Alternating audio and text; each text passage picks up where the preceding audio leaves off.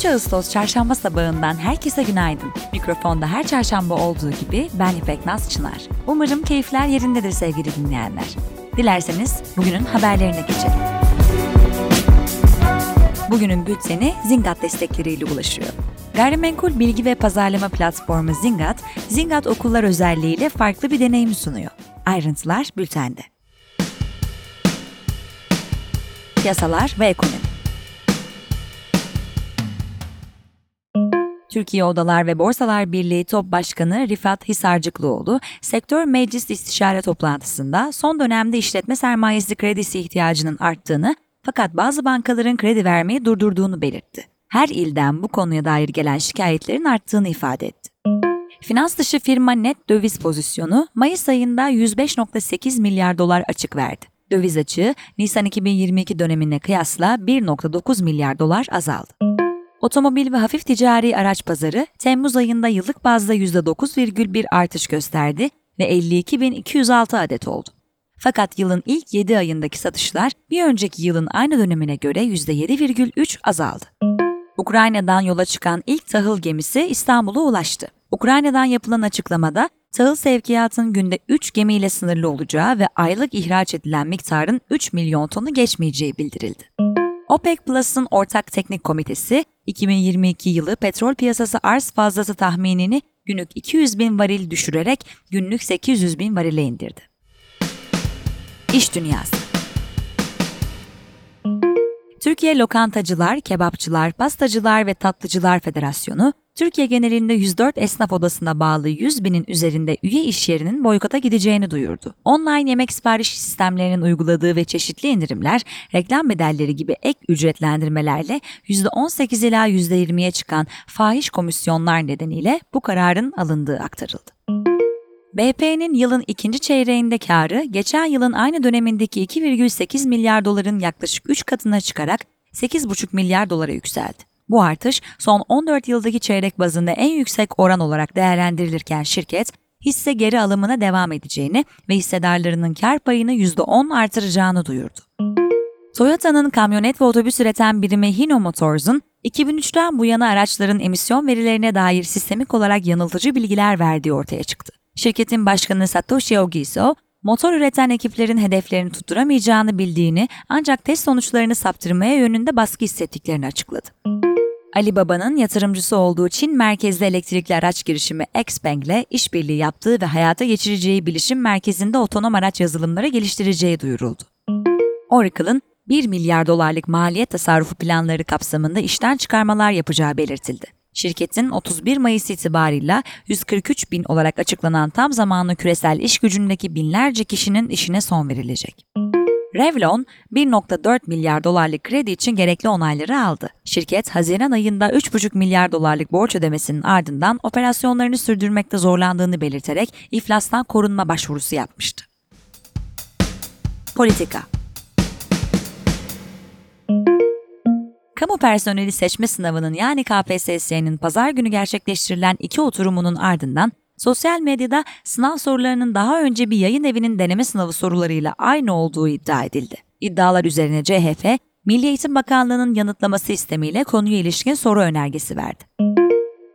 CHP lideri Kılıçdaroğlu, 120 milletvekiliyle gittiği Erzurum'daki konuşmasında, Beşli çetelerin bir köprüsüne 35 milyar dolar garanti veriyorlar. Ben o paraların tamamını söke söke alacağım, dedi. Kadın cinayetlerini durduracağız platformu, Temmuz ayında erkekler tarafından 24 kadının öldürüldüğünü, 20 kadının ise şüpheli bir şekilde ölü bulunduğunu açıkladı.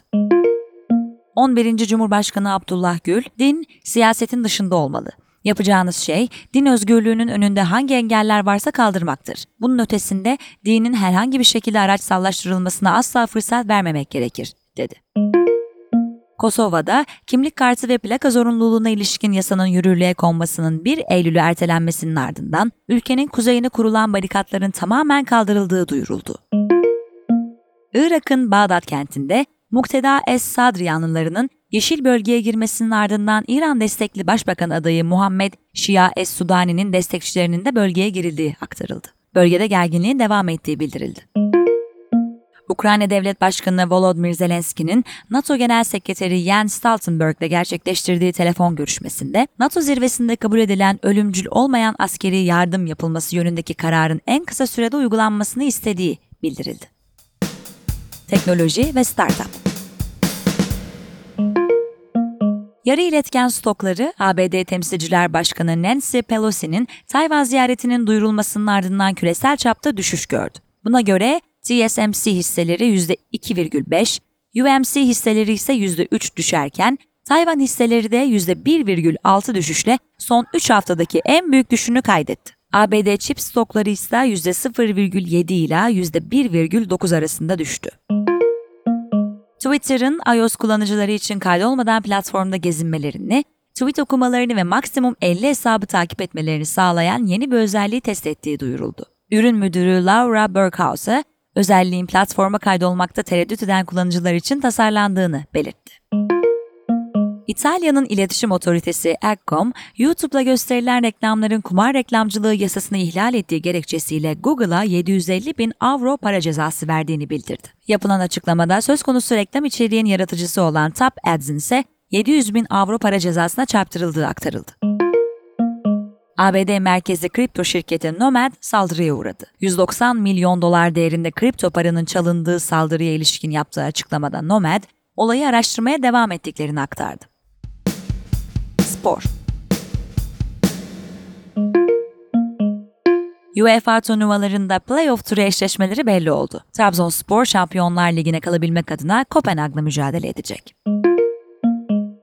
The Times'a göre Premier Lig, şeffaflığı artırmak adına saha içindeki hakemler ve VAR görevlileri arasında yaşanan diyalogları yayınlamayı planlıyor. City açıkta Venus Williams, Rebecca Marino'ya, Andy Murray, Michael Imer'e 2-1 mağlup olarak turnuvaya veda etti.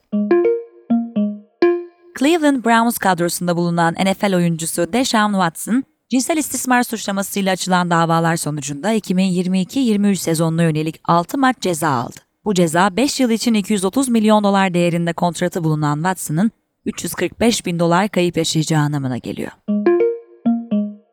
PGA Tour 2022-23 sezonu için toplam 428.6 milyon dolar ödül dağıtılacağını açıkladı. Günün hikayesi Günün hikayesinin konusu Tayvan Körfezi'nde gergin saatler.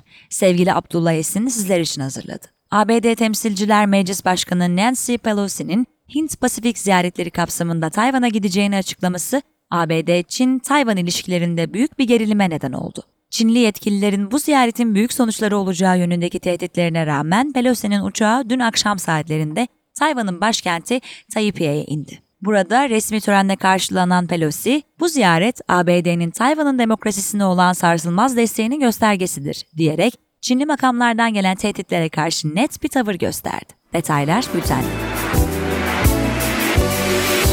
Evet sevgili Aposta 6.9 dinleyenleri, sizlere haftanın geri kalanında çok güzel günler diliyorum. Mikrofonda ben İpek, tekrar görüşünceye dek hoşçakalın.